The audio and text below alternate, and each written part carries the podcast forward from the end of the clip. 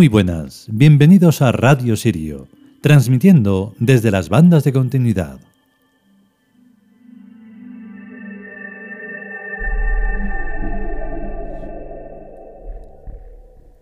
Pues sí, eh, hemos vuelto. Estamos ya en lo que sería la sexta temporada. Y eh, lo que vamos a hacer en esta sexta temporada es que vamos a ir un poquito más lentos. Porque, como nos pasó con los dioses mesopotámicos, eh, digamos que las sonoridades que hacen un poco de acompañamiento a estas emisiones, pues no están hechas mm, todas. Tenemos hechas cuatro y son más de cuatro los capítulos que, sea, que comprenden este libro de los dioses amerindios. Entonces, pues vamos a ver cómo, lo vamos a ir haciendo. Como el tiempo pasa muy rápido, pues no creo que haya ningún problema. Unos días lo haremos, eh, la emisión, otros no, y mientras tanto estaremos trabajando en eh, crear esas sonoridades para los arquetipos amerindios que quedan. Entiendo perfectamente, y ahora que lo estoy diciendo y se va a escuchar, aunque sea por pocas personas, que lo de amerindios puede sonar un poco raro, pero mm, digamos que nosotros mezclamos lo que sería el continente americano con ese viaje a las Indias que eh, se hizo por algunos, no solo por los más famosos como sea Colón o como se llamara, sino por otros anteriores. Entonces, bueno, pues eh, son mitologías americanas desde el más norte hasta el más sur. Del más norte no hay mucho de lo que poder tirar y de lo más sur, pues bueno, ya hay más, más variedad. El caso es que, bueno, empezamos con el más importante, que es Quetzalcoatl. Eh, me cuesta mucho saber cómo pronunciar bien la palabra, porque en realidad no acaba en T, acaba en L. No, no acaba en L, sino que acaba en T. Bueno, un lío, igual que el Nahuatl. No sé muy bien cómo terminar esa palabra de ese idioma. Vamos con el capítulo.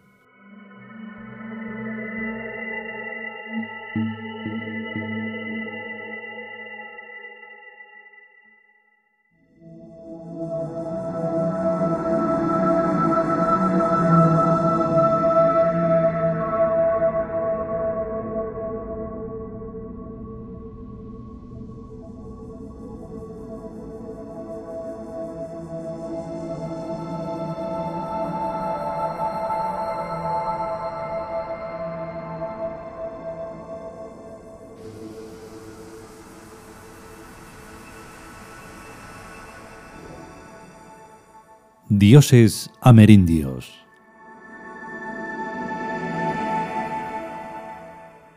Quetzalcoatl.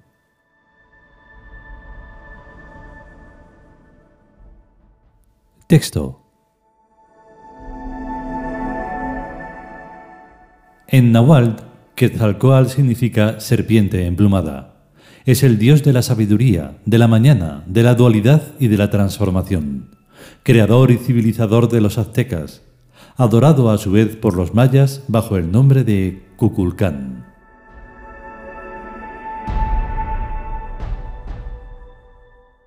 Comentario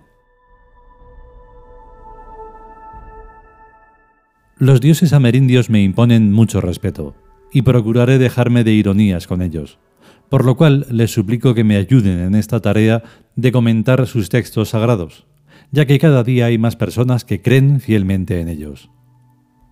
De todos modos, a mí Quetzalcoatl siempre me ha caído muy bien, quizás porque viniendo del este es el único que llegó para civilizar y no para robarles a los indios su riqueza ni para tiranizarlos. Quetzalcoatl pertenece al grupo de los dioses del doble, el arquetipo de las ideas duales, o combinaciones de los conceptos que dan origen a una tercera realidad que no es ninguna de sus componentes. El ejemplo más conocido de idea dual es el agua, que es un líquido resultante final de la combinación de dos gases, hidrógeno y oxígeno. Esto mismo que ocurre en el mundo físico ocurre también en el mundo de las ideas. Quetzalcoatl es la serpiente emplumada, o sea, una combinación de serpiente y águila que combina las características privativas de una y otra sin ser ya ni serpiente ni águila, sino otra realidad total y completamente diferente. la dualidad lleva implícita a la transformación. A su vez, la percepción de dualidad es un comienzo o albor de la especializada sensibilidad que llamamos sabiduría. Generalmente se cree que la sabiduría es un concepto a posteriori, un resultado de la experiencia, pero como puede observarse en la mayoría de los casos, la experiencia va precedida por la sensibilidad correspondiente aplicada a la fenomenología mental o física de que se trate. Tenemos el caso de que alguien en tiempos muy remotos sintió relaciones influenciales entre los astros y los sucesos de este mundo, y así nació la astrología. Pero el desarrollo posterior de esa primera sensibilización no ha dado lugar más que a disparatadas conclusiones astrológicas que son el modus vivendi de innumerables astrólogos y astrólogas que no dan ni una en la diana. Si la sabiduría fuera el resultado de la sensibilidad, a estas alturas la astrología sería la más acertante de las ciencias, y este desde luego no es el caso. Sin embargo, la idea inicial de las relaciones influenciales de los astros sobre los eventos es correcta. Y lo es porque en el universo nada ocurre sin influir sobre todo lo demás.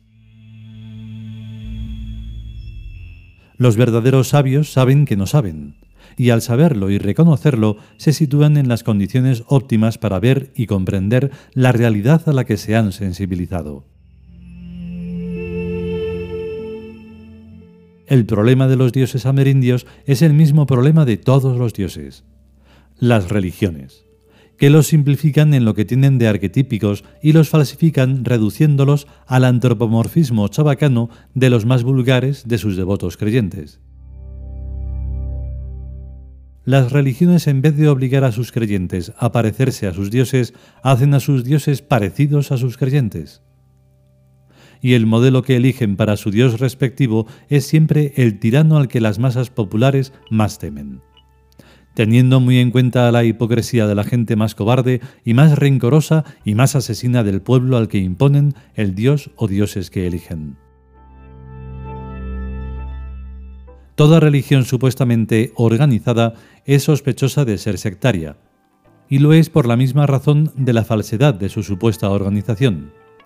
Pues organización proviene de la palabra organismo, que si es verdadero es un ser vivo que se restaura a sí mismo por leyes internas.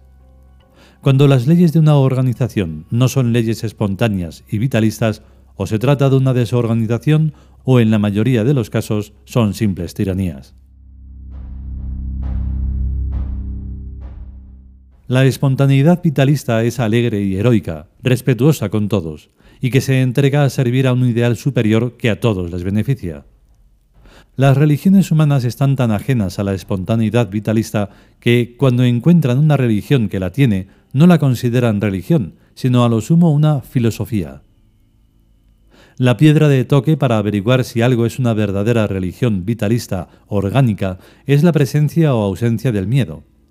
Donde hay amenazas y miedo, hay una tiranía, y tanto más y mayor cuanto más organizada esté la tal religión. En el extremo opuesto, en la desorganización, no hay amenazas ni miedo, pero tampoco hay religión, sino solo vivillos. Religión vitalista y orgánica es toda gestalt amistosa, en la que todos sus miembros participan de un mismo ideal, que a todos trasciende y supera y al que todos entregan sus trabajos y sus vidas por el solo gozo de hacerlo. Obviamente toda religión vitalista y orgánica es fructífera, pues trabajo más fe es igual a dinero y riquezas, en esta misma vida y en las sucesivas e infinitas vidas siguientes. Quizás es ahora cuando Quetzalcoatl tiene sus verdaderos creyentes, como los demás dioses amerindios, pues es ahora cuando existe la suficiente cultura y experiencia personales para distinguirlo de las falsas religiones tiránicas que han suplantado a los dioses amerindios, y para comprender cómo estos dioses son en su esencia.